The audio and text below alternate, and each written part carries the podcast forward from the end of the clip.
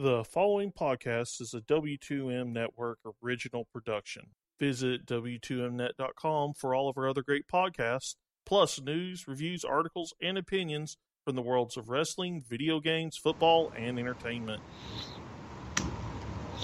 On behalf of myself, Harry Broadhurst, and Patrick Ketza, tonight's episode of Wrestling Unwrapped is dedicated to the memory of Bobby the Brain Heenan.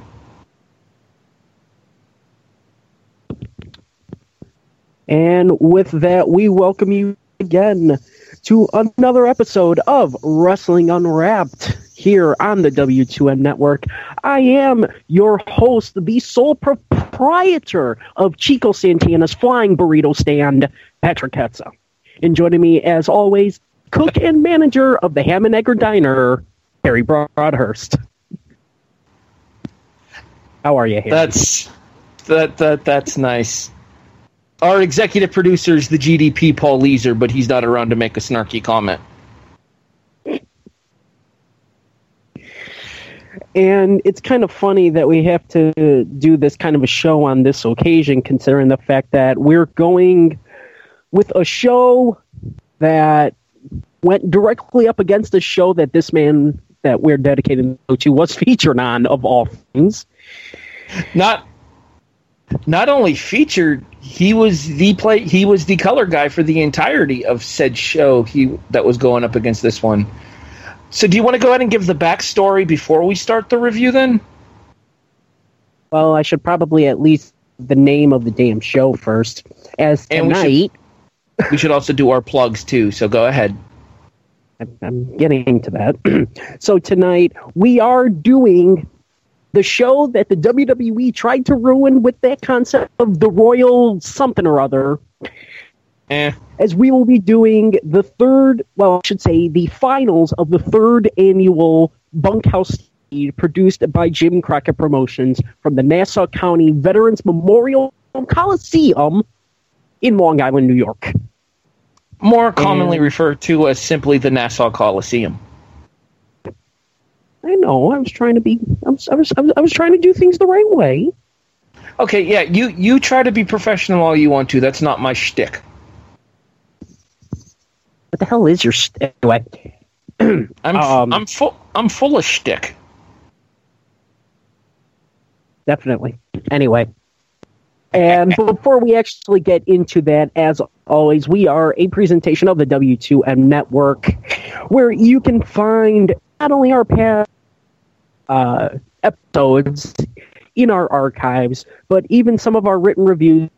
We're going to get back to one of these days. Mm-hmm. This one wasn't my fault. uh, anyway, no, I com- you can. I complete. I completely overslept for this one. Blame me. It's kind of a running joke as to when we get back to these reviews, though. So frankly, it's regardless. If we get the reviews out, great. If we don't, it continues the running joke. Whichever.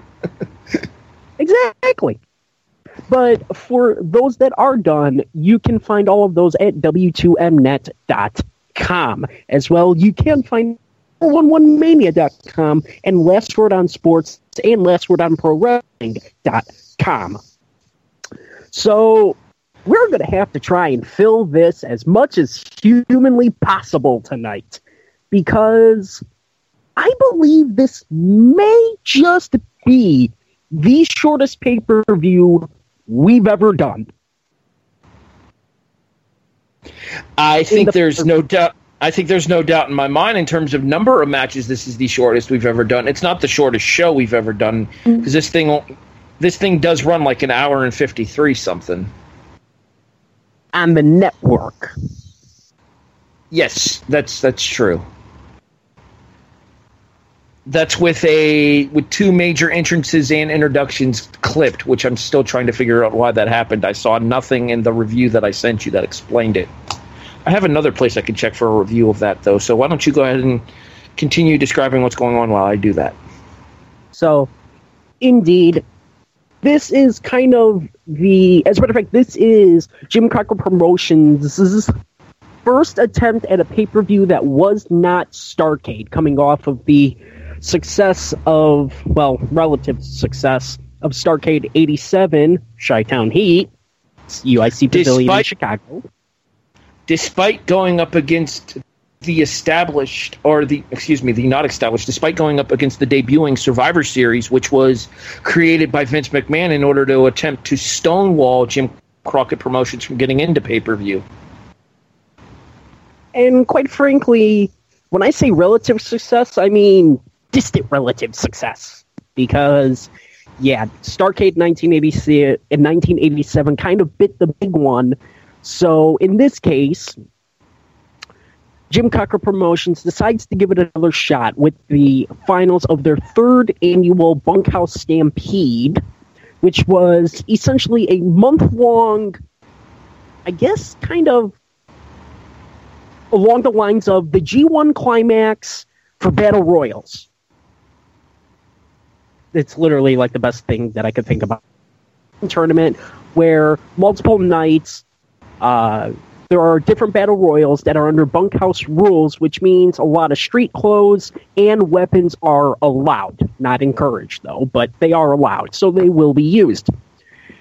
And this was held over the month of December, with among the top competitors, including Road Warrior Animal, who won the most battle royals in December, vying then for the big bronze boot and a check for a half dollars.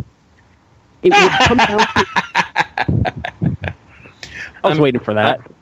I- i'm i'm sorry a half a million dollars in wrestling dollars is like five bucks real life cash no, it actually very well could have been a half a million dollars considering who won.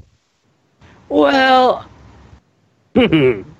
I w- w- i can't give that away yet but i see where I you're going with this I know. go ahead continue So the, so the finals, which would be our, which will be our main event, are. this is so freaking ridiculous. An eight-man steel cage battle royal, where the only way to win the match is to be the last man still in the ring and effectively doing the opposite of a steel cage match, where the entire point is to throw your opponents over the top. Yes, over the top of the cell or of the cage, or through Um, the door as long as both feet hit the floor. Total opposite. What the hell? Okay, I'll, I'll go ahead and comment on this here. I was going to save this for when we actually did this, but I. Okay, then you know what that would make the smartest person in this match to do? Stand in the middle of the ring. Hell, sit CM Punk Indian style in the middle of the ring. Why go anywhere near the top of the cage or near the door? Because wrestling. Because eventually you have to to try and eliminate the last person in there. Okay, When but until one then, on one, you don't have a choice. okay, but until then, you just sit there and do nothing. Well, the winner kind of did. Anyway, now we mentioned all of this backstory because of the fact that WWE once again, for the second consecutive JCP pay per view, takes a direct shot at them. Not with pay per view this time, though. But on the exact same night, the I believe Copps Coliseum in Hamilton, Ontario, Canada. So while JCP runs in WWE's backyard, WWE decides to fire back with the first annual Royal Rumble, which was aired on the USA Network. Yes, the same USA Network.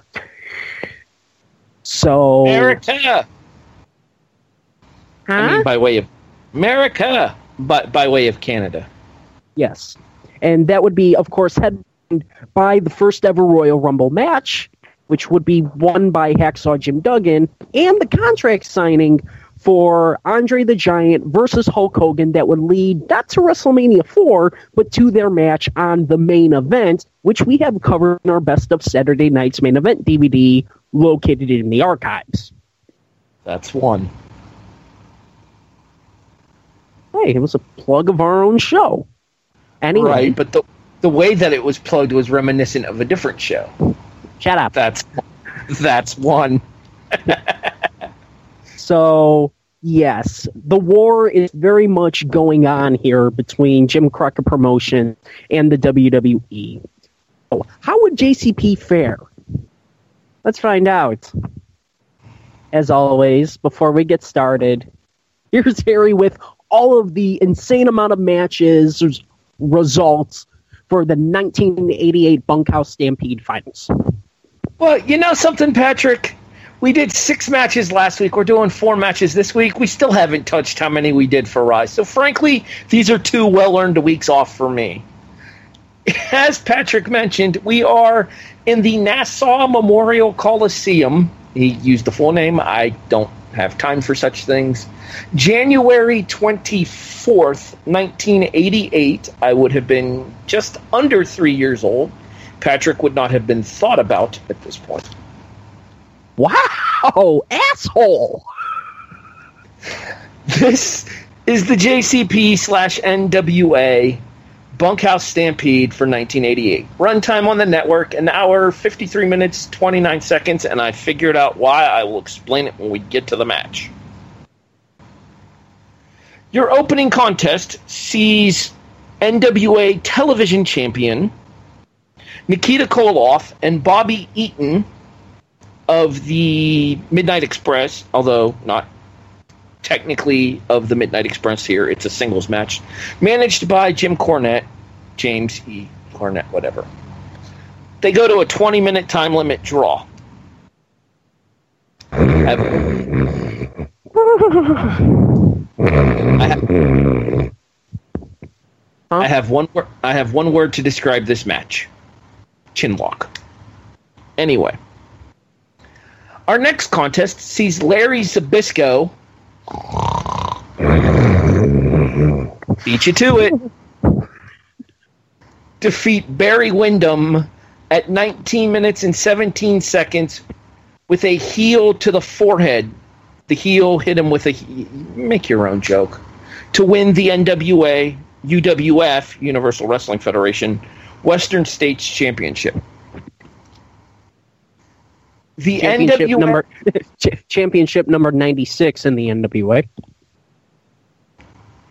the semi-main event and your first ever non-Starcade title match, NWA title match, sees Road Warrior Hawk, because reasons, defeat Ric Flair by disqualification at 21 minutes and 28 seconds.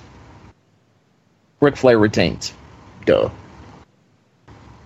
And your main event sees the American Dream, if you will. Dusty Rhodes win the Bunkhouse Stampede, last eliminating the Barbarian at 26 minutes and 22 seconds. That's all I got. we'll talk about that when we get there. Oh yes, we will. Mama, Thank you, Harry. Mama, Jim Crockett says I gets to book the finishes. Eh. it bees like that sometimes. All right, let's do this. Four matches to get into, not a whole lot to cover for a couple of them, so let's do it, shall we? Indeed. In this case, the war wa- rage wages. Damn it! Now you stuffed it. If you will. The war, the war for the wrestling world continues to wait rage. The war for the wrestling world continues to rage on. You're welcome. Move on. This is the Bunkhouse Stampede finals. He sounds so defeated.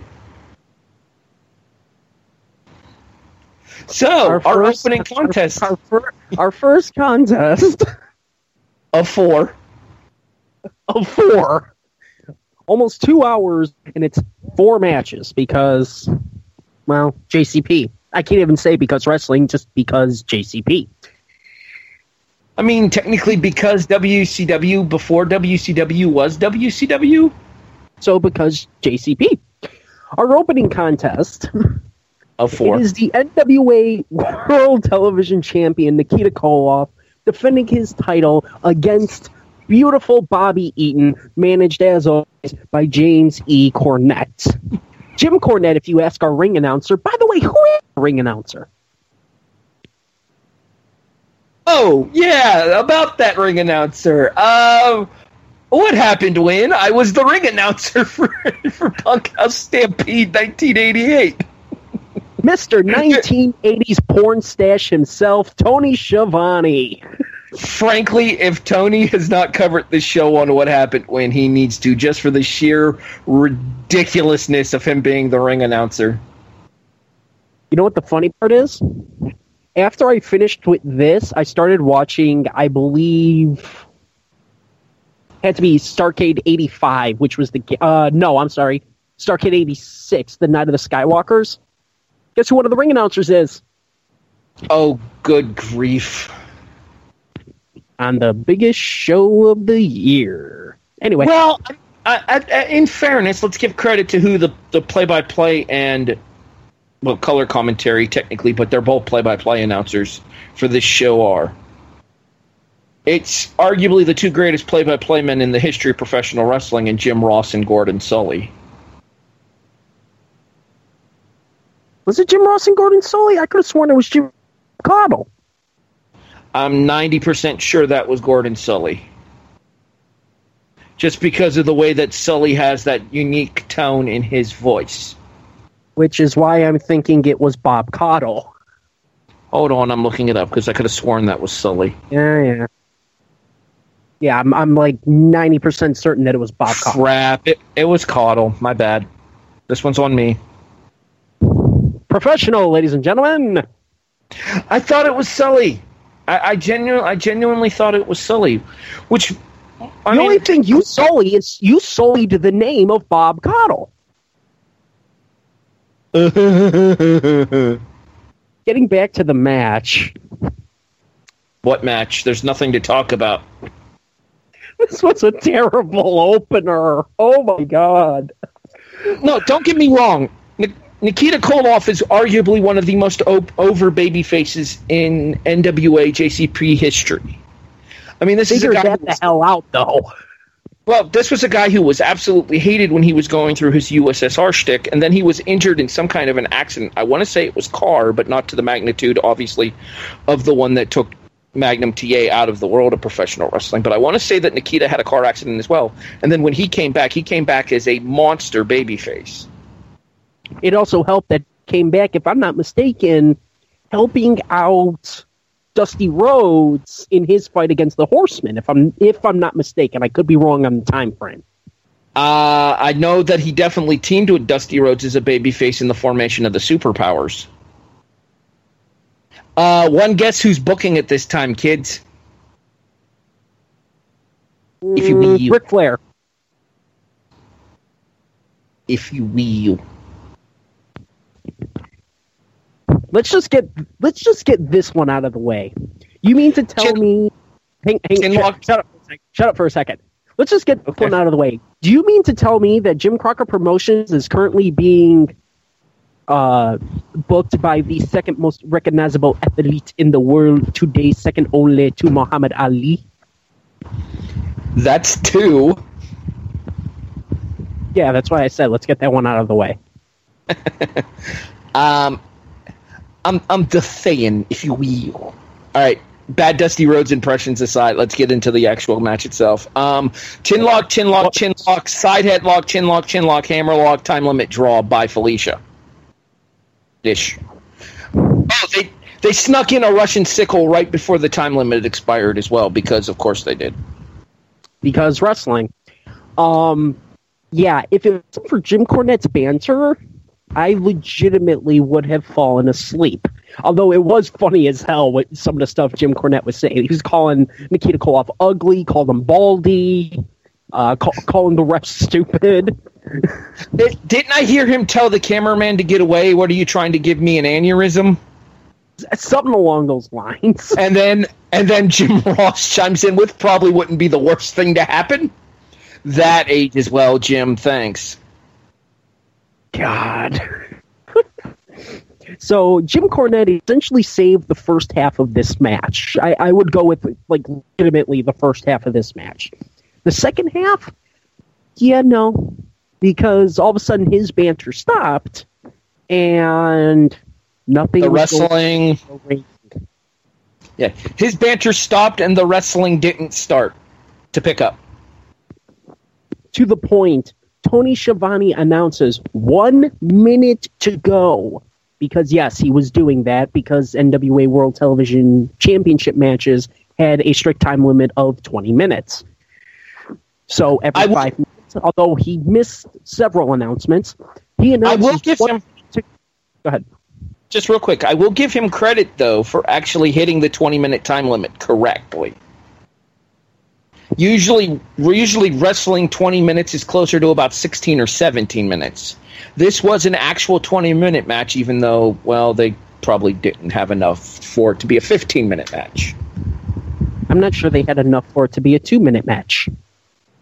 Yeah, well, Nikita was over, so there's that. I will say this much: this crowd's incredibly hot. Like this crowd, Incredibly this- hot. Uh, Oh. into the ac- into the action, but in fairness, I think wrestling standards for what we get come to expect from a good match back then and what we expect from a good match nowadays are different. I mean, comparing this to other matches back in that time frame, maybe it holds up a little bit better, but even then, it's still it's seemingly a lot of rest holds. to the point that when Tony Schiavone announces one minute left, Bobby Eaton still has a headlock on. It to me says Bobby Eaton doesn't actually care about winning the damn match, which, eh, it's just, ugh. I can understand having you know a time limit draw for your opener, but eh, I would have preferred the second match be first. At least the second match had a finish, and then you know what? Let's go ahead and move on into our next match, shall we? Yes, because Nikita Koloff retains via time limit draw. as mentioned in the results. Now it is time for the NWA JCP UWF Ramalama Ramalama Ding Dong Western States title. Once again, championship number 281 of the NWA. I love how the number just keeps going up every time we say that. It's funny to me. All right. Anyways, it Call me, just call me Tony Schiavone talking about Goldberg's streak. It is Barry Windham defending against Larry Zbyszko, accompanied to the ring by Baby Doll, who has gotten a lot of talk in these Wrestling Unwrapped and Wrestling Unwrapped to the maxes recently. No kidding. Yes, kidding. Literally kidding. As in her daughter. Okay, moving on. That was awful. You should be ashamed of yourself. That's bad even for us, and we have low ass standards. Should not. Moving on. Um, Well, it was better than the opener. okay, I'm pretty sure my 74 year old grandmother can have a better match than the opener, and she's never wrestled before. I would imagine your 74 year old grandmother could probably have a better match than the opener as well. I cannot speak to the in ring acumen of your grandmother, but it seems reasonably to, reasonable to think. All she has to do is throw more than a forearm, and we're good. Or rather, more than a headlock, and we're good. All right, we're moving on to the actual next contest here. Uh yeah, so Larry Zbyszko's kind of drawn his reputation as being the king of stalling. Uh, his work rate in this match is actually pretty solid, I think. But I I believe a lot of that may have to do with the fact that Barry Windham, um, Windham was so far ahead of his time. By this point, Windham was so far ahead of Zbyszko in terms of in ring acumen. Yeah, but you had Larry there to uh, you had Larry there to hold down the psychological aspect of the matches. I honestly think Larry Zbyszko is underrated. I don't think Zbyszko gets the credit for being as good as he was. Yes, towards the latter part of his career, he became more known for stalling and staggering and taking the easy road out and doing as little as necessary. I get that, but at the same time, uh, I believe that Zbyszko was more than competent of having a good match with the right opponent. And as I said earlier, Windham was on fire around this time frame too. Windham was, as I said, so far ahead of his time that he doesn't nearly get the amount of credit that he deserves for being as good as he was. So I'm having to look something up real quick. Ooh, okay, they actually did get that right. I'll be damned. One of the comments that I noticed, especially from I believe Jr. kept saying that this was the first major title that Larry Zbyszko had ever won. Now, what I just had to look up is the fact of do you consider them right considering the fact that he would not win the AWA championship for another year? Well, Zbyszko would be out of the NWA before he would move to the AWA. I want to say as um, Bockwinkel's son-in-law at that point. Like he was Sure. married to. I want to say he was married to Nick Bockwinkel's daughter, or not Nick Bockwinkel's daughter, Verne Gagne's daughter. So it was a case of Gagne sticking with somebody that he knew with it as the uh, championship representative of his promotion. See his son Greg as well as an option as well there. And by the way, another thing that bears mentioning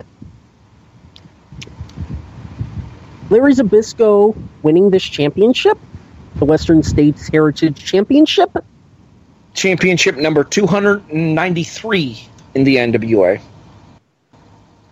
eh, give or take. Yeah, this would be the only title change of this championship. The only other title change would be when it was retired one year later. Probably when Zbyszko was fired from the NWA. Bingo!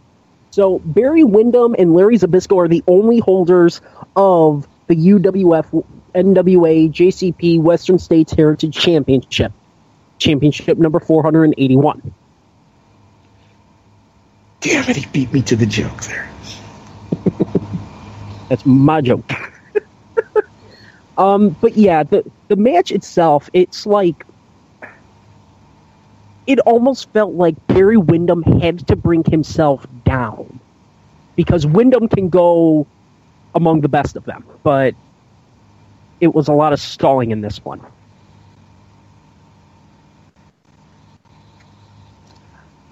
Um, do we want to talk about the finish now, where the heel used a heel to be a heel? Where the heel manager handed the heel wrestler a heel to be a heel with hitting someone with a heel. He's healing out. That's what's happening here. Oh, boo. All right, moving on. Um, Sure. And we're heading out from this match as Zbyszko picks up the win at the 19 minute and 17 second mark. You'll notice, despite the fact that there being only four matches, all of the matches are getting time. This is the shortest of the four, and it's almost 19, a little over 19 minutes. Yep, all others would be at least 20, and I believe the longest being the main event goes over 25. 26 22 to be specific. No one was asking for specific. Well, I just wanted to pass it along. Anyway, yes, Zbyszko ends up winning after.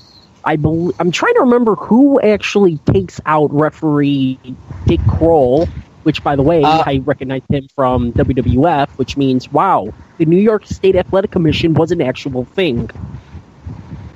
Um, in regards to the person who took out the referee, that was Zbyszko. Wow, When you're that bored on this show, too? no, I just had to yawn. Uh, Zbyszko went to Irish Whip Windham. Windham reversed him back into Dick Kroll. I'll ignore any So- jokes about the name. Somebody get that cornerback for Denver some oxygen while we're at it. Anyway, Good God. Anyway, so this game is after- more this this game is more interesting than talking about this show. What do you want from me? Uh, fair enough. So, Dick Kroll is taken out, and Zbyszko ends up winning when this was Baby Doll, right? Yes, as I just mentioned about five minutes ago. Yes, baby doll. I always get Baby Doll and Precious mixed up for some Precious- ungodly reason. Precious was Jimmy Garvin. I Okay. Anyway, Baby Doll hands Larry Zbyszko her shoe, and yeah, Zbyszko heels out on Windham with a heel, literally. And we move on from these bad puns and bad references to our title match, and I figured out why. This is edited to pieces on the network in regards to the entrances here. You actually managed to find the answer to this. Hang on. Hang, hang, just hang on one second.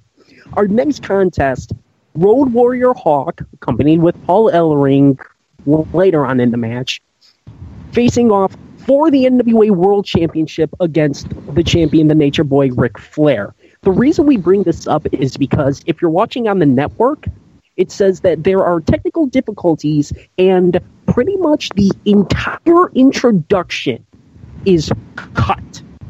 Ric Flair's entrance, Hawk's entrance, and Tony Schiavone's intros are both gone. It's the only edit of this show. All right. Well, I can't explain Ric Flair's being in cut. I can't explain Hawks probably because of the way that he was introduced. Oh, And the reason and the reason I explained because of the way he was introduced because of the way he came out to the ring. did he to Iron Man? Iron Man by Black Sabbath. That explains that. You you know damn well Vince ain't, Vince and friends up at the network aren't paying for the rights to that song. Why not just dub it over really crappily like you do? See Sandman entrance, one night stand. Or use Vince Russo's version of Iron Man that he used in WCW. Oh wait, he used the actual song, didn't he? No, he didn't. I think when he originally was coming out, he used the real song, and then it got changed to the uh, to the rip-off version that they use. Because remember, they used rip-off versions of everybody except for Brother Jack Dude. We'll talk about him in a few weeks for episode 50. It, it, it he, he, Lord knows he's a voodoo, a voodoo child, a voodoo. I must be on some voodoo. Our commentary is turning to doo-doo. Bobby Heenan would not have this. humanoid. Anyway, so yes, it is Road Warrior Hawk versus Ric Flair for the NWA World Heavyweight Championship. By the way, So I get- another, it, it- real real quick, uh, just one last thought regarding the intros. A lot of people, because I put this up on a couple Facebook pages as well, about why would this specific entrance be cut, and a lot of people were trying to say that it may have been the VHS version, which I would understand but it's the only edit. So Well, I think they- No, they I actually think that might, VHS. I disagree, and here's why. Because JCP, the Turner, the Turner movies ones, the TCMs, I think they were called. Their VHS tapes were done through Turner Mo- Home Entertainment, so THE, I guess, had a strict two-hour runtime limit. If you have both animals, or not animals, Hawk's introduction, Flair's introduction, and then the actual intros for the match itself, you're running over that two-hour tape mark. What the hell? Entrance takes seven minutes. Well, two entrances and intros that could very easily be seven minutes. And Iron Man, If you're if, if you're gonna do that, cut out the intros to the Western States Heritage Championship match, not Ric Lord. freaking Flair. Yeah, it is odd that Zbyszko and Windham get introductions and Flair doesn't. I mean, the opener, both guys were introduced. The opener, both guys were introduced, is already in the ring. I think Nikita came out. Nikita came out, but Bobby was already in the ring. Yeah, because I saw a blonde, I saw a blonde chick, and it turned out to be Cornette, or it turned out to be Eaton. Excuse me.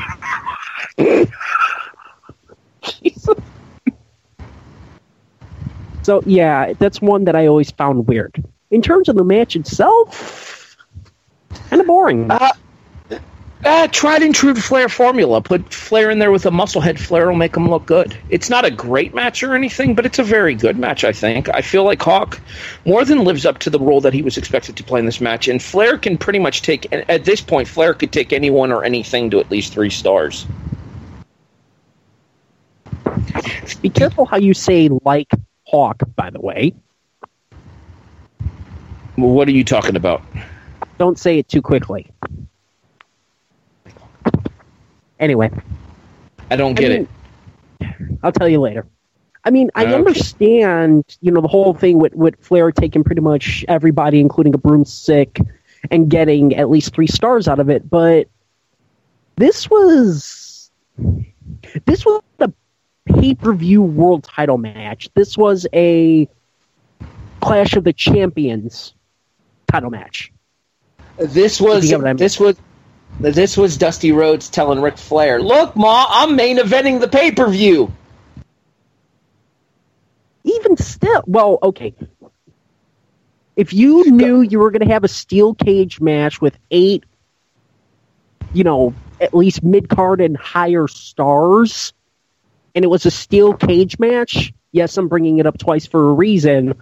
Would you want that to not be the main event? Meaning, have to not only waste the time putting up, but you'd have to waste time taking the cage down. So, Dusty Rhodes is main eventing this pay per view. No, I, I get why that match was the main event. I do, but at the same time, though, why have it as a cage match when all the rest of them were just simple battle royals with weapon shots? Why not just have it as a battle royal with weapon shots, similar to what the bunkhouse stampede matches are supposed to be, rather than adding the added in the added element of the cage? This is a conversation for a different time and place, though, because um, well, I guess technically no, it's not because we need to stretch out the show as long as possible due to the fact that there are four matches. The matches can go 20 minutes. We can't go 20 minutes on the matches. Well, we Uh, can, but we don't want to. I think a lot of it has to do with no. This was Dusty's way of sticking it to Flair. Correct me if I'm wrong. Wasn't the main event of the prior Starcade Dusty versus Flair with the blood stoppage? God, no. That was four years prior, three years prior. That was '85. I thought Dust. I thought Dusty. and I I said three years prior because based off of 87. But no, that was 84, the Million Dollar Challenge. I just watched it. Then what the hell was the Starcade '87 main event? Starcade 87. I think it was Flair and Dusty, and it might have been a No, Dusty. that was 84 and 85. I'm looking. Hang on, hang on, hang on, hang on. I could have sworn that 80, 87, 87 was Flair. 87, I want to say, was Garvin. Oh God, that that that helps. I think it was Flair and Garvin. Give me about thirty seconds. Do, do, do, okay, I'm going to stop that before we get sued for copyright infringement. Yes, please do. Uh, Ah. it's, uh, uh, yep, it was a steel cage match of rugged Ronnie Garvin versus Nature Boy Ric Flair for Garvin's World Championship. Hands the stone, Ronnie Garvin. Don't know when we'll talk about him again. That's three, and we're not talking about him here. Unless we cover the Rumble where he had his match against the Greg the Hammer Valentine, that was actually pretty good. No, it wasn't. It was better than your average match. They went for pins in a submission match multiple times. I didn't say they were smart. I just said the match wasn't bad. Uh, jeez. Uh, Well, we're really getting away from the topic at well, Yes, getting back are. to the topic at getting back to the topic at hand here with this uh, NWA heavyweight title match. No, this was just put Flair out there against a monster and watch Flair make him look like a million bucks. The title was never going to switch hands here. There was no doubt in my mind that the, the title was never going to switch hands here. There's probably no doubt in anybody's mind that the title's not going to switch hands here. It's an ends to a means to get Flair through this pay per view, to give him a challenger that he can make look good in the process for if they decide to do anything with that guy down the road, and to keep the belt on Flair going into the future as well. Because I'm trying to think of who the who would be the person to take the belt off of Flair, and I'm almost thinking it might have been Vader. No way it was that Vader. Vader wouldn't have even been in the NWA for a few years. Uh, Could have sworn Vader was either 88 or like, 89. uh Steamboat. Steamboat. oh, Certain it was Steamboat in 89. so Flair was the champion for all of 88? pretty sure yes. I'm gonna have to look into that one myself. I'm gonna have to do some research once we go off the air. Okay. All right. Uh, you never really gave your thoughts on the match itself, though. You said you were disappointed by it, but you never expanded upon said belief. I mean, the match wasn't bad, but as you mentioned, there you want at least to think, hey, maybe a title change can happen, but no, nobody really ever thought that Road Hawk, you know, one half of the Road Warriors, was actually going to win the belt. Um, but then also at the same time, you're booking yourself into a corner because of how powerful the Road Warriors had been booked. That if you have Flair beat Hawk, Hawk kind of moves down a little bit. So, granted, I question the match choice as it is, but they pretty much booked it the best way they could by having Hawk actually win via DQ. So Flair keeps the belt. Hawk still looks good and wins.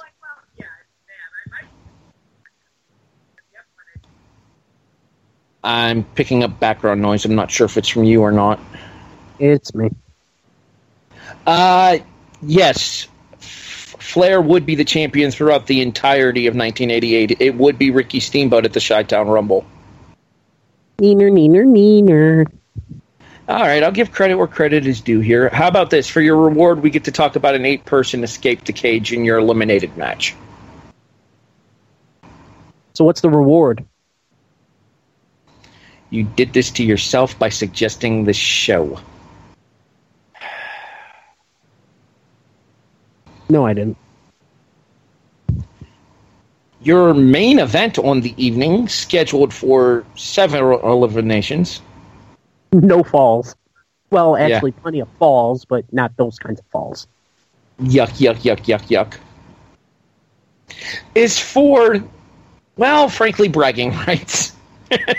oh, and $500,000 and a gigantic ass bronze boot.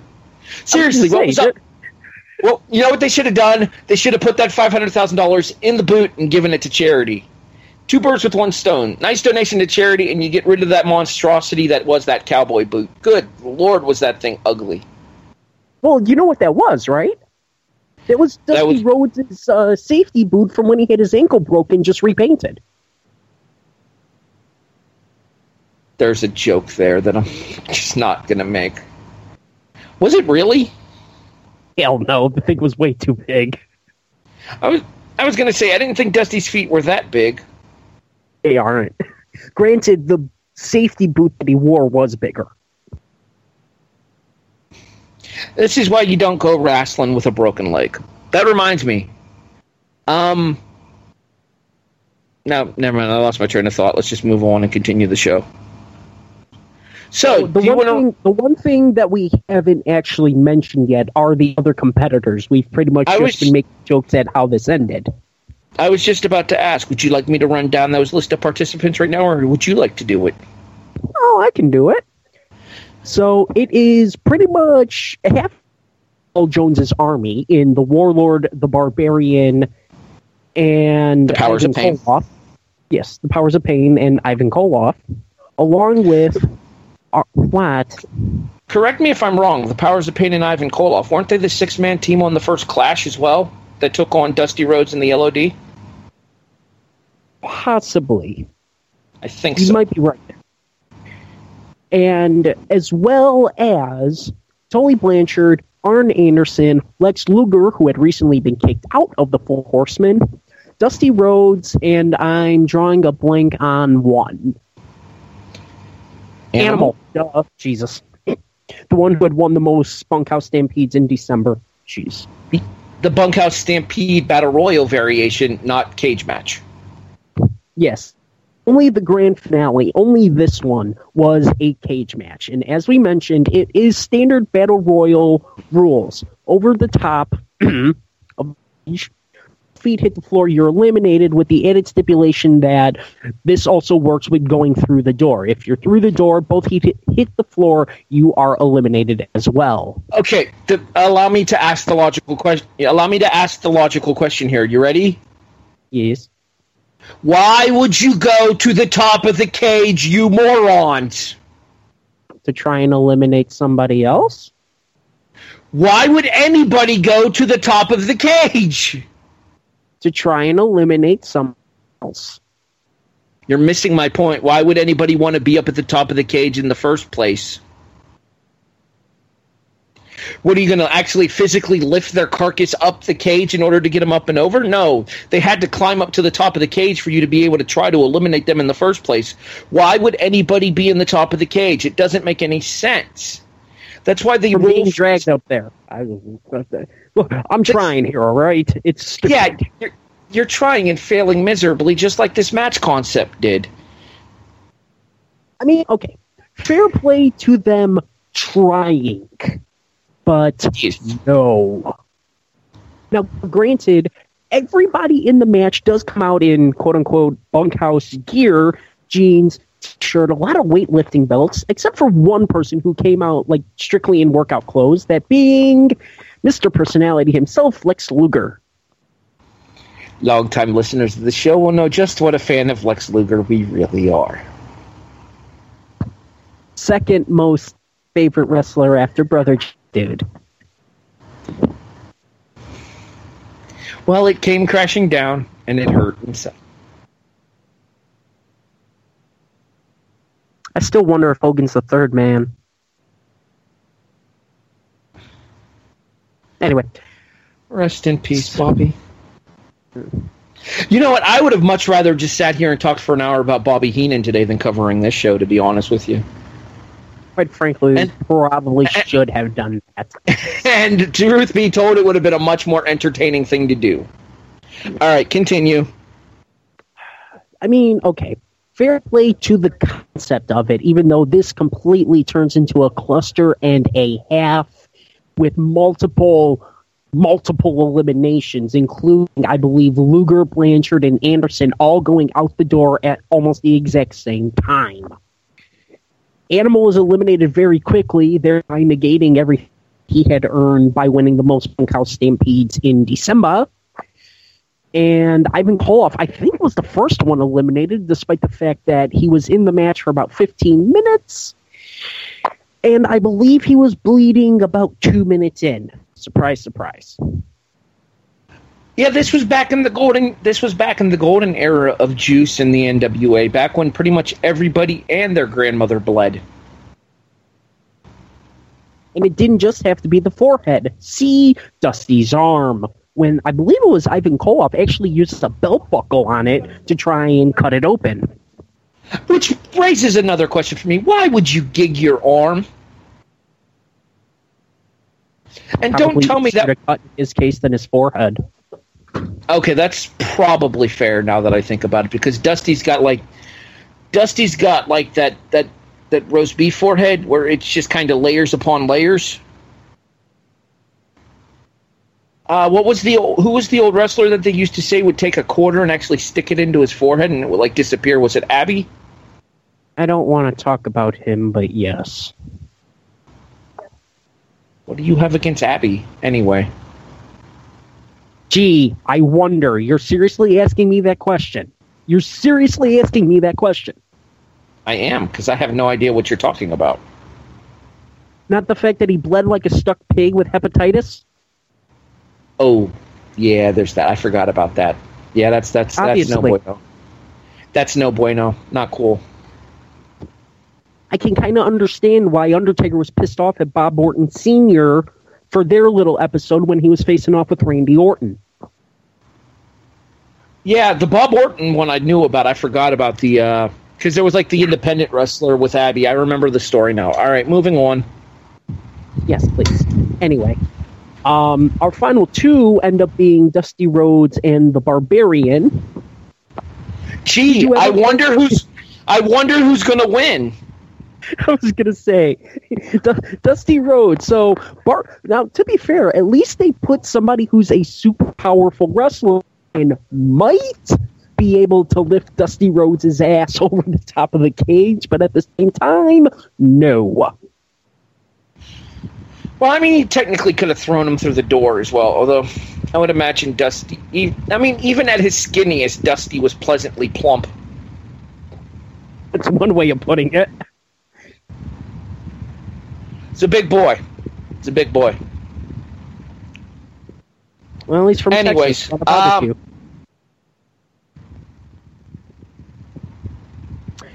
Yeah, needless to say, despite the fact that he was the last one in winning a wild card match, I don't really think there was any question as to who was winning this match. Yeah, the only other man that would have made any sense winning this match, honestly, probably in the fans' eyes, is uh, Lex Luger. That being said, shall we talk about the reaction? Shall we talk- Animal may have as well, considering the fact that they did mention he had won the most. So Shall Animal we may have made sense too. So, but as- Can as we move on, please? On to go ahead. Can we talk about the reaction to Dusty Rhodes winning this match? Boo! Boo! I won't put this on par with Batista winning the Royal Rumble, but it might be the JCP equivalent. There is a definite backlash in the air in regards to Dusty's victory. Wait, wait, wait. So you, so you mean to tell me that people were questioning the fact that the kind of then wasn't known that he was the booker of the company, and the guy who had won the previous two faced some backlash for winning the third? Shocker, I know. Dun dun dun. Hey, who won the next year? I don't know who won the next year. I never looked. I don't care. Okay. After I'll give you two damn guesses. and the first one doesn't count. Exactly. Uh, yeah, this was a concept doomed to fail, especially with said participants. They they may have well have called this the Dusty Rhodes Invitational. If you will. Dusty Rhodes episode not available in the archives due to the fact that there were just so many damn matches and segments on that one. We'll get to it eventually, we think. Uh, I don't know that we want to get to that one. Maybe. Maybe next June we'll do it in tribute to Dusty. We just have to find a way to tighten it up just a little bit so that it's not three and a half hours. Well, I mean, we did it on our old network, and yeah, that was a long show. But I think we can do it. Sh- I, I, I think we can do it shorter if we don't necessarily discuss all of the promos. If we kind of just let people watch the promos for themselves, and we only talk about the matches. Possibly, because that, I think, is still the longest episode we've ever done, and I think we've only ever touched three hours once. We will not touch three hours tonight, though. Um, I have nothing else to say about this train wreck of a show. I'm ready if you are. All right, I got a question for you. It's, it's a really obvious answer, so we'll, we'll call this kind of filling a little bit of time before the big finish. Do you think it was a mistake doing this in the WWF's backyard in New York? No. Ooh. And the reason and the reason I say no is because you're trying to establish yourself as a national wrestling company with the WWF out of the country right now. What better time than to take a crack at them in their own backyard? They're not that far out of the country, though. They're just across the border. Hamilton, Ontario is like one of the first cities across the border. Okay, but at the same time, though, my point being in that regard, though, is that they are out of the country. You're going into their backyard and possibly getting some of their fans to come to your show and give you guys a ch- uh, give you guys a chance. Maybe they would view you as the superior wrestling product. I don't think there's any question that the NWA was better wrestling than the WWF. Certain exceptions aside for the WWF guys, uh, Savage, Steamboat, DiBiase. Um, I'm sure I'm forgetting a couple, but those are the names. Rick Rude, Curt Hennig. Those are the names that immediately spring to mind. All right, fair enough there. I feel like it was a wise idea to try to go into their marketplace when you knew they were out. Now, if the WWF would have decided to go to Madison Square Garden or to the Manhattan Center or whatever it would have been in that particular vicinity to run their Royal Rumble there, then JCP would have been screwed. But I think running in the WWF was also their way of firing back at the WWF for doing this for putting the Survivor Series as as a counter product to their own Starcade from the prior November as well. I should mention the Manhattan Center wasn't even a thought in their eyes at this point. That was 93. Anyways, what about okay, so let's talk about your thoughts on this then. Um What's your thoughts on the uh, the situation? Obviously, you feel like it was a mistake. Why do you feel that way? I just feel like you had the bigger mistake would have been running at Madison Square Garden, obviously. But at the same time, you're a you're known as a southern company. And you're trying to expand and I totally understand that. But at the same time, at this point, you're not really known in the New York market.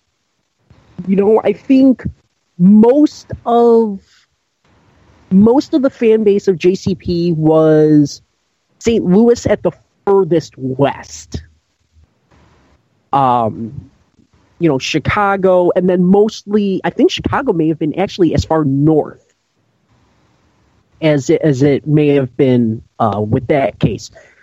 I feel like if you had gone somewhere else, and you know, I mean, two months prior they had gone somewhere else. They went to Chicago for the first non, uh, non Atlanta or Charlotte Starcade. I just I feel like they should have gone somewhere else, but still as part of their fan base.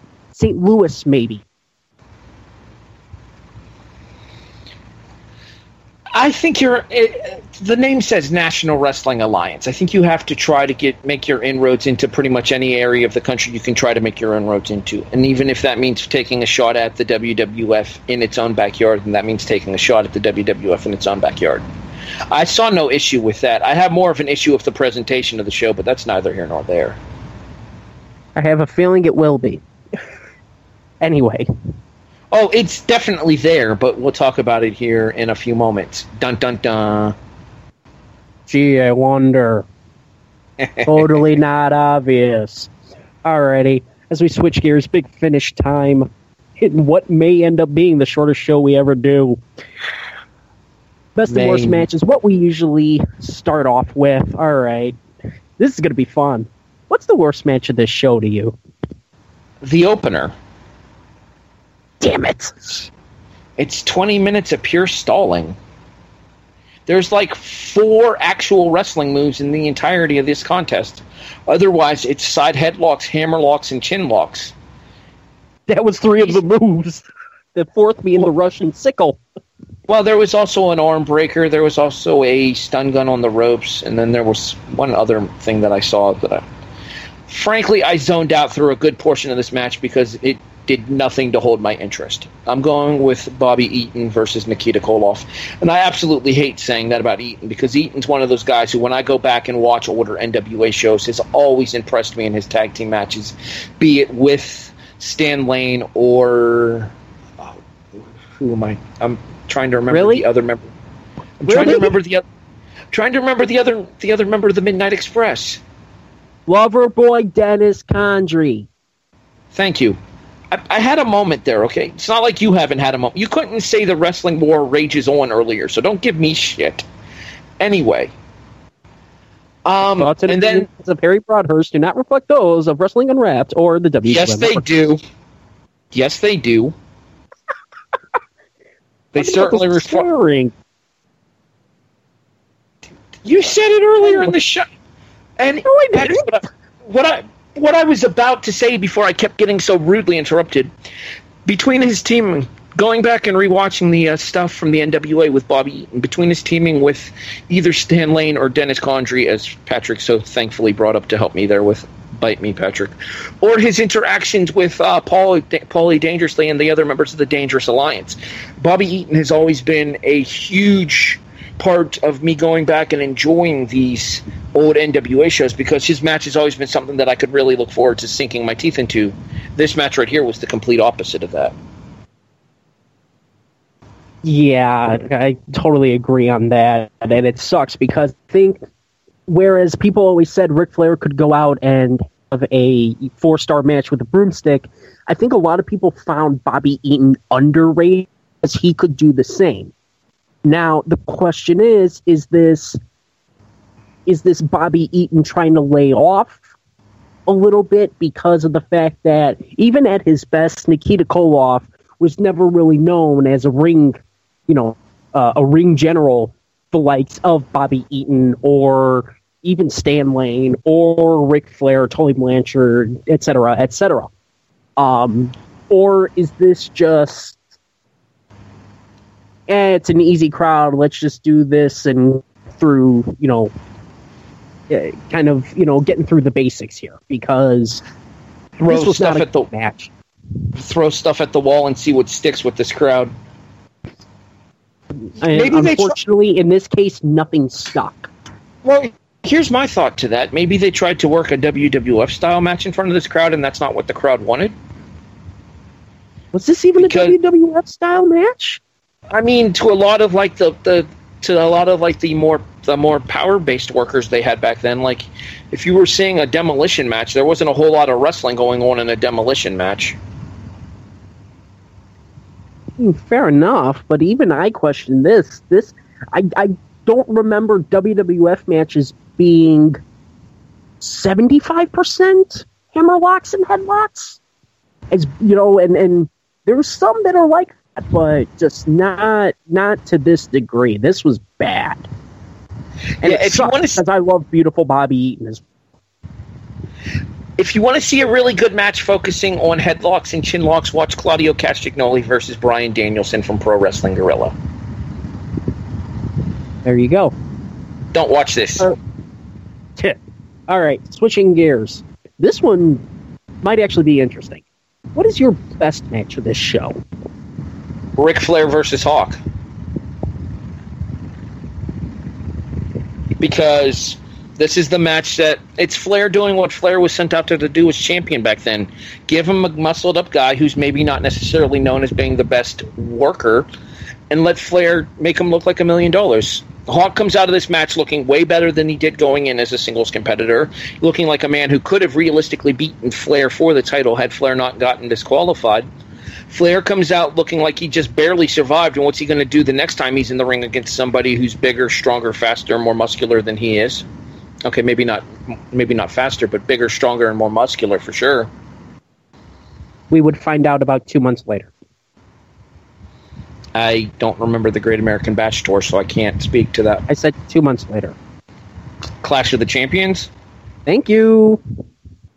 I don't know which one you're referring to. I've not seen it, so The first one, the one that, the only one that went up against WrestleMania 4 in 1988? Well, technically, Sting wasn't bigger or stronger than Flair was. I'd say they were probably around the same size. mm That might be pushing it. I'm I would be curious to go back and look at the stats for that match to see like eh, what the announced weights were because I'm imagining they're probably pretty close. Sting is more Sting is more defined than Flair, but Flair looked bulkier to me, if that makes sense. Wow, calling, calling Flair fat, eh? Well, later days for Flair. Okay, at this particular point, the views and opinions of Harry Broadhurst do not necessarily reflect those of Wrestling Unwrapped or the W2M Network. Anyway, but um, Get well soon, Ric. he's actually back up and kicking again. He's been posting all over Twitter and Instagram, I know. which is Anyway, which is really good to see. He actually sent out his condolences for the brain earlier tonight as well. Indeed. So, in my case, um, I can't believe I'm saying this. Main event. What? Said I can't believe I'm saying it. Um, the world title match wasn't bad, but to me, it wasn't that good. It was. This was. This was going through the motions just maybe a little flashier than uh, Eaton and Koloff. Going through the motions is never really that good. And Flair could have good to great matches with almost anybody. And to me, this was tolerable in his case. The main event, while once again not great, but it paid off the story of will Dusty retire? Can Dusty get it done one more time? Granted, was the crowd happy that Dusty won his third consecutive? Hell no. They were demanding refunds. But at the same time, I'm a sucker for concepts. This was a concept.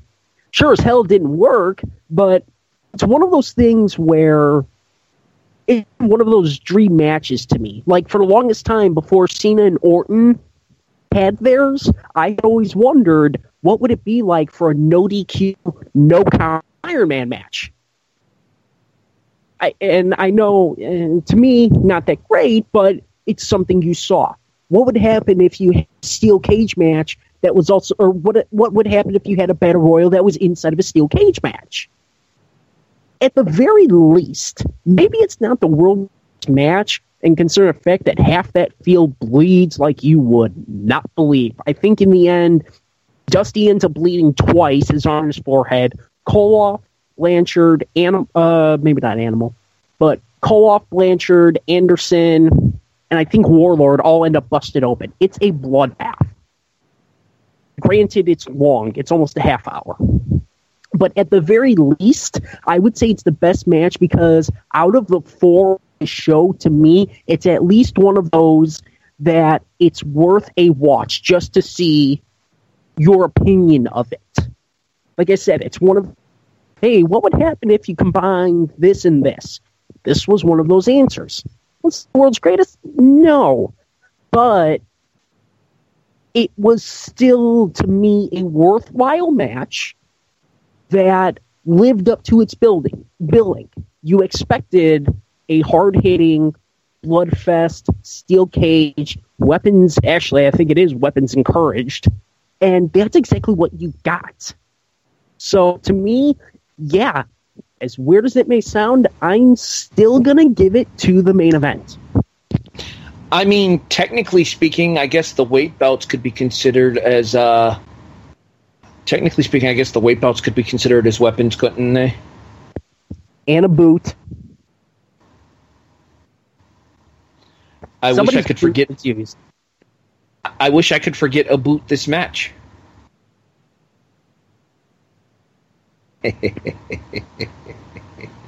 you keep it up, you can forget a boot ever hosting the show again. Oh, you don't want to replace me, and you know it. Paul, you available on Sundays?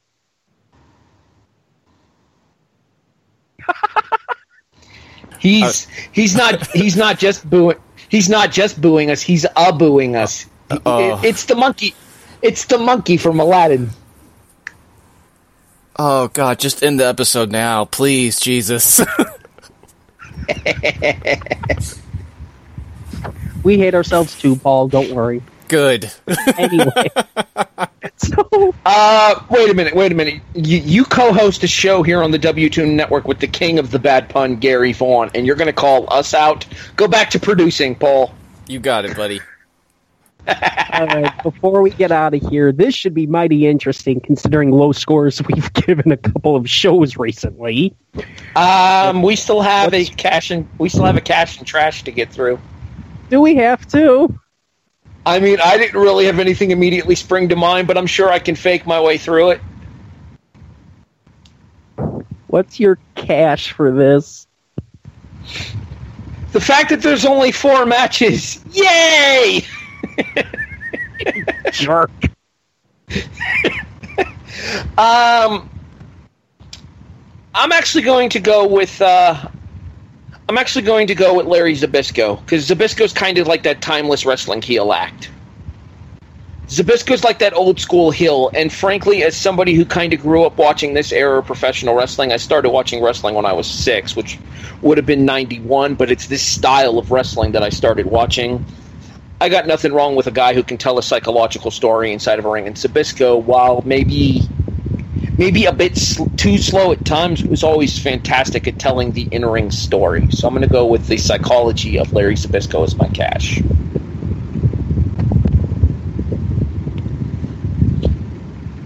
Patrick.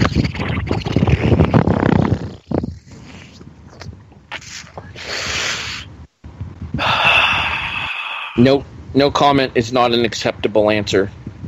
I know. I'm just trying to think. Um. um. the fact that they went somewhere else? No. No. Um. This was actually a tough one because, yeah, this this this show stinks. It really does. Um. I don't want to just completely spin off of my best match and say, oh well, you know, they, they experimented, they tried. Um, at the same time, this to me feels like a little bit of a changing of the guard. Granted, if you actually look at the end of it, it could have fooled me, but you can see all of the kind of younger, newer talents being featured. I think I've actually used this one before, but to me, still sits there. Um, I believe I said this with SummerSlam 98, but Windham gets featured, and he'd become a major player in just a couple of years.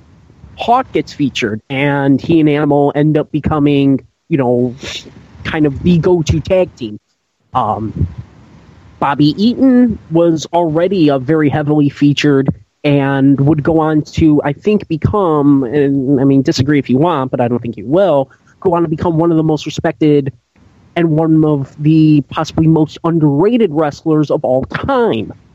You know, once I he once he finishes with the Midnight Express and then goes on with uh, the Dangerous Alliance and and just everything from there. I, w- I would ju- I was just about to say I think you can make the argument that Bobby Eaton was the backbone that held the Dangerous Alliance together. Exactly. So I mean, if it was if it wasn't Bobby, then it was Arn. But between the two of them, you have arguably the two most underrated wrestlers of all time. E- exactly. And that's, you know, that's your three sub matches already. Luger actually looked kind of decent, you know, in, in the Bunkhouse Stampede main event, and he would also go on to become a major player in just a couple of years, especially having to effectively try to carry the company when, you know, the world champion leaves with the belt. Animal looks somewhat good, maybe a little quick out, and say what you will, but Dusty Rhodes. I'm shocked that he actually got booed because how the hell do you boo Dusty Rhodes? But he was also Uh, booking it and booked himself to win, so Um, I believe that the Dusty Rhodes thing might qualify under SOS.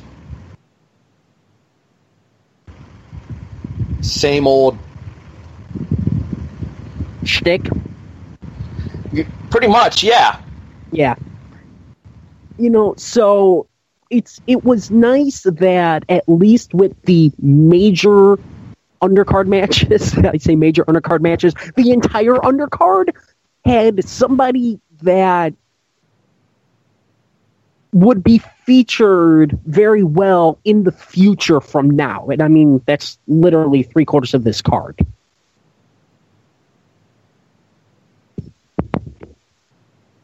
Hmm.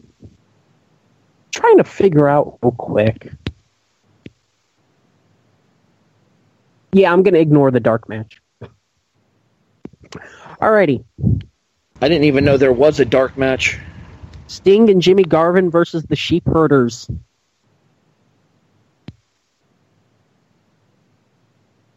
Yep. Silence Huh. is deafening. What's your trash? Um, let me think here, because there's quite a bit to go with.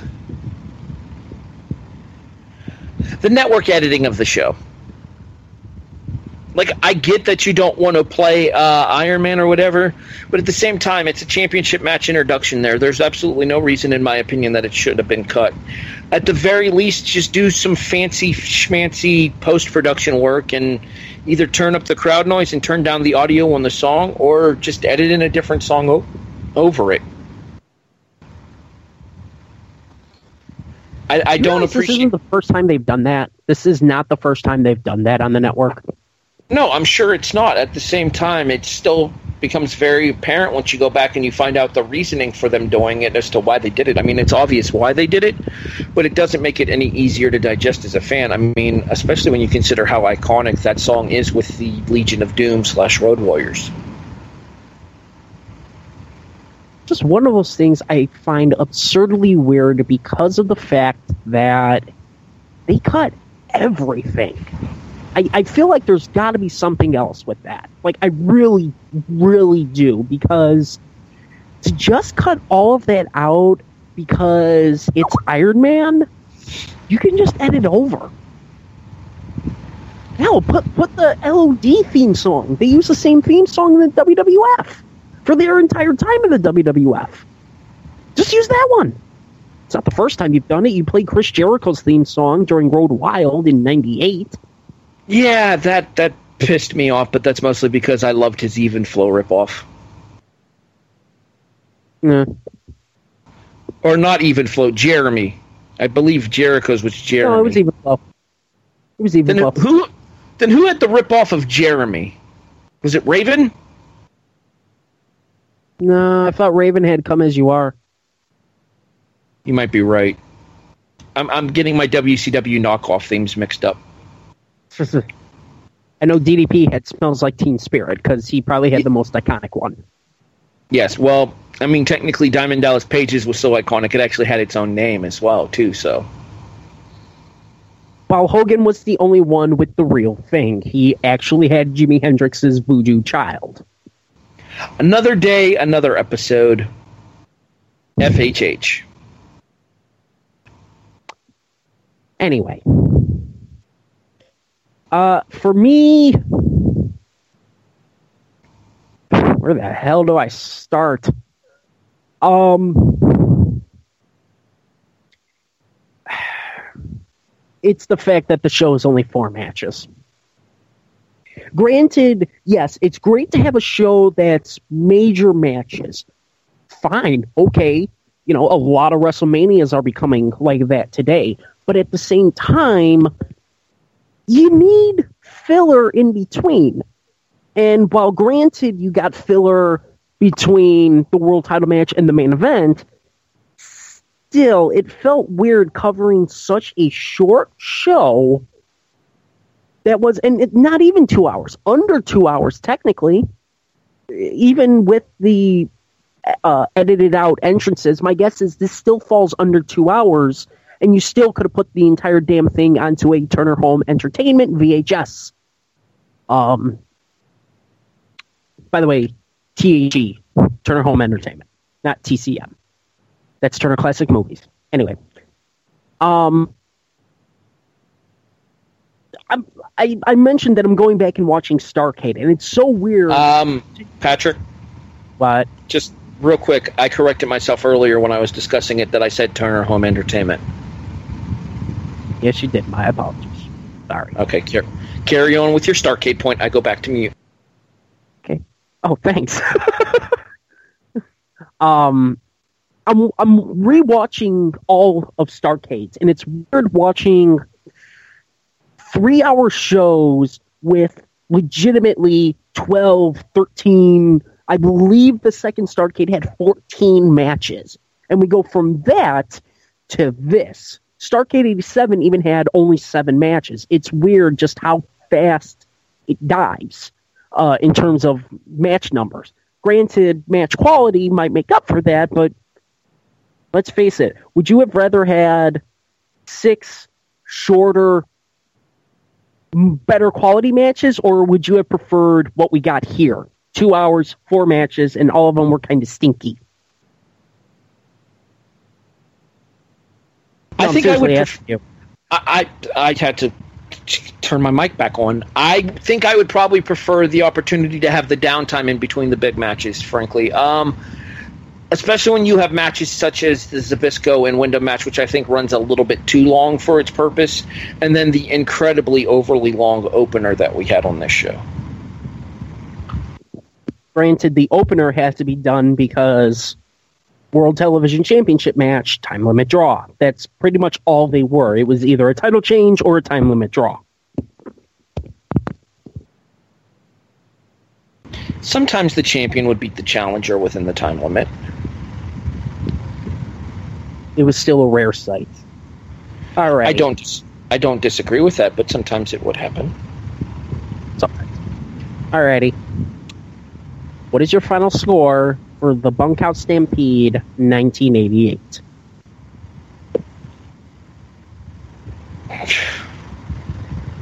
Man, we're on a crappy run of shows lately.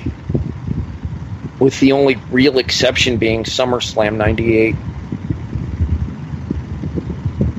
Heatwave was a disappointment. Road Wild wasn't good. I mean, it, it, We gave good we gave good scores to our most recent episode, WrestlePalooza. Oh, yes, we did. All right, well, then it's back. I, forgot about WrestlePalooza. I, I was thinking about Rise recently, too, and I think we both gave that a four. To me, this sits somewhere along the same lines as where Rise does to me. Um, but for different reasons. Instead of having an overly stuffed card like you had with Rise, you have an underly stuffed card here, and it underperforms in my to my expectations as well, as far as what I'm expecting the show to deliver in terms of in-ring entertainment quality, as well as out-of-ring entertainment quality. There's very little out-of-the-ring content on this show as well. I mean, there are some people that'll probably prefer that aspect, but to me, I like a I like a good show to have a good mixture of both. So I'm going to say that uh, I'm going to say that uh, I would end up probably putting this show somewhere around a four-ish. If I'm not mistaken, I believe I gave Rise a two and a half, and I believe you gave it a two or a three. Just to clarify that part. I, I believe I gave Rise a three and a half, actually. Possible. Uh, for me, three, because it's great that the show flew by, kind of, in the fact that it did go relatively quick. But Once you get past the opener, once you get past the first two, I'd say. Um, that's. I, I, I like Zbyszko and Windham more than the average person would, but that's me. a lot of Zbyszko stalling. In ring action, very good. So it's kind of one of those tale of two matches. Anyway, um, but for the most part, this show never picks up. It really doesn't in a way that a JCP show almost always did. You were always almost promised a couple of high speed, fast paced matches to really get you going. But in this case, there's no Midnight Express. One of them's in the opener. There's no uh, Rock and Roll Express. There's nothing really to kind of bring the crowd up. So they set themselves up for disaster by making the match that they did go first, rather than, I would dare say, I think it would have been better received if you switched the first two matches. Because, yes, Bobby Eaton and Nikita Koloff would have been boring, but I still think they could have rode the wave from Zbyszko's heel title win a little longer. So that's probably the one thing I would say. But other than that, I mean, the world title match isn't that great, and the main event is, stinks. Everything about this show kind of stinks, including the presentation. You know, from the very, very, very basic graphics. Remember, just three months later, the kind of graphics that we're getting for WrestleMania 4, and look at what we have here, you know, three months earlier. So, just nothing about this show is really that good it's worth a watch just for morbid curiosity, but other than that, eh.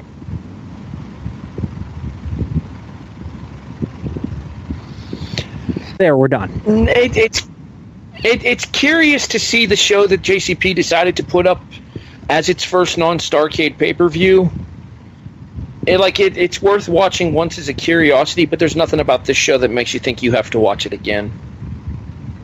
Whereas I think the show that we covered last week, now that you brought up WrestlePalooza, is the complete opposite in that regard. There's no real reason to watch it, but once you watch it, you don't you wouldn't feel wrong watching it again because it's very enjoyable.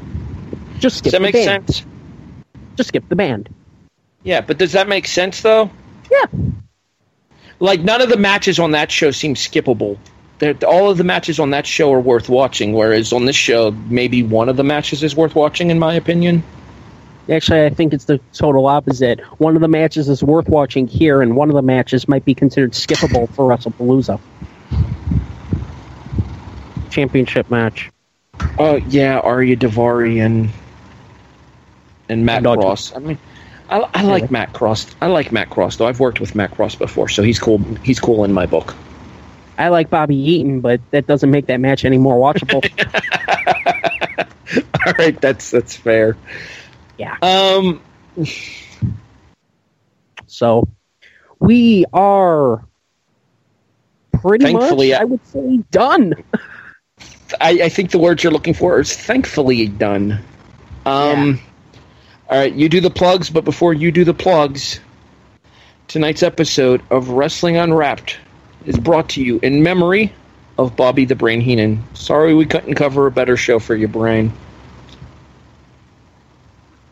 Uh, we are going to attempt, can't promise it, but we're going to attempt to cover the Bobby the Brain Heenan DVD in what would effectively be a special edition of the show sometime in the coming Ref- future, but we're not 100% certain on that. Re- reference number four.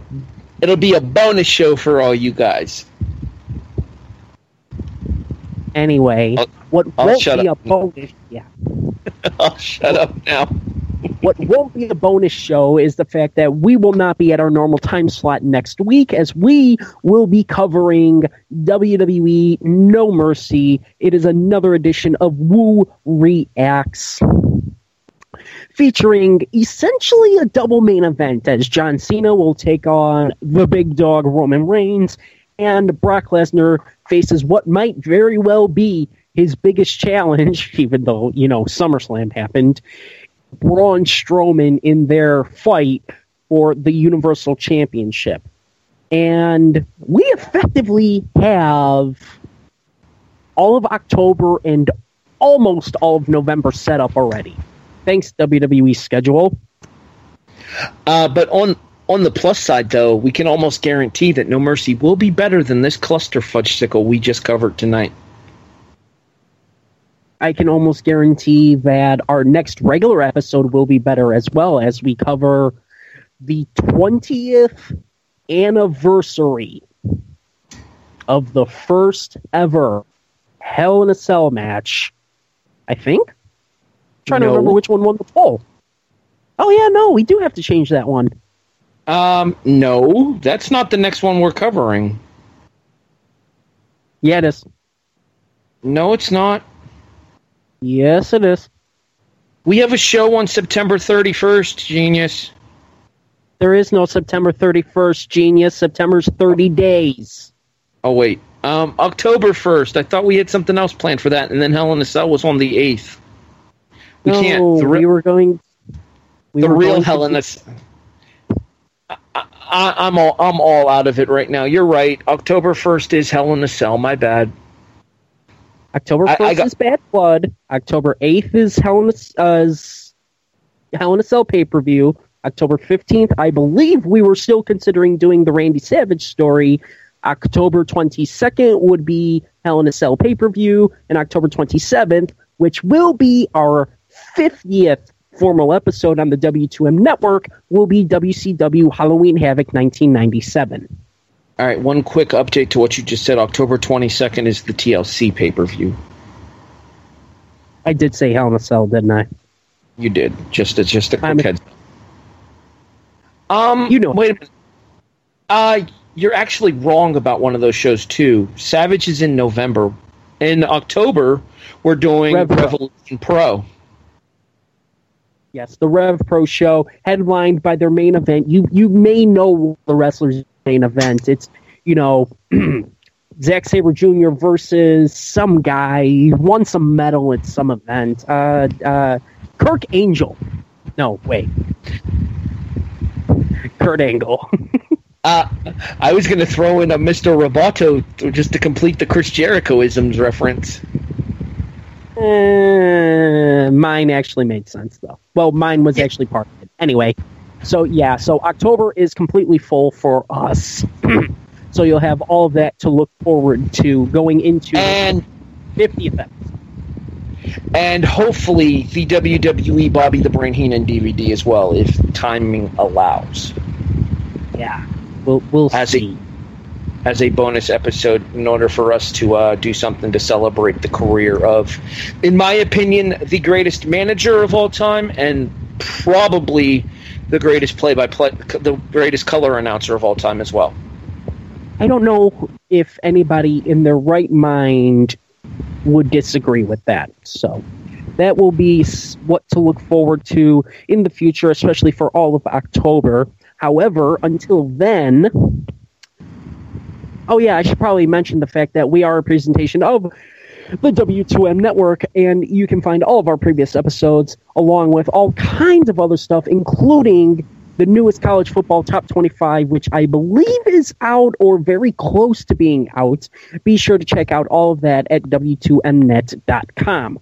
Until next time, for our producer Paul Leeser and for Harry Broadhurst, I'm Patrick Ketza. Thank you so very much for joining us as we covered the cluster fudge that was the 1988 Bunkhouse Stampede Finals. We will see you next time here on the W2M Network. Rest in peace, Weasel. The following podcast is a W2M Network original production. Visit W2Mnet.com for all of our other great podcasts, plus news, reviews, articles, and opinions from the worlds of wrestling, video games, football, and entertainment.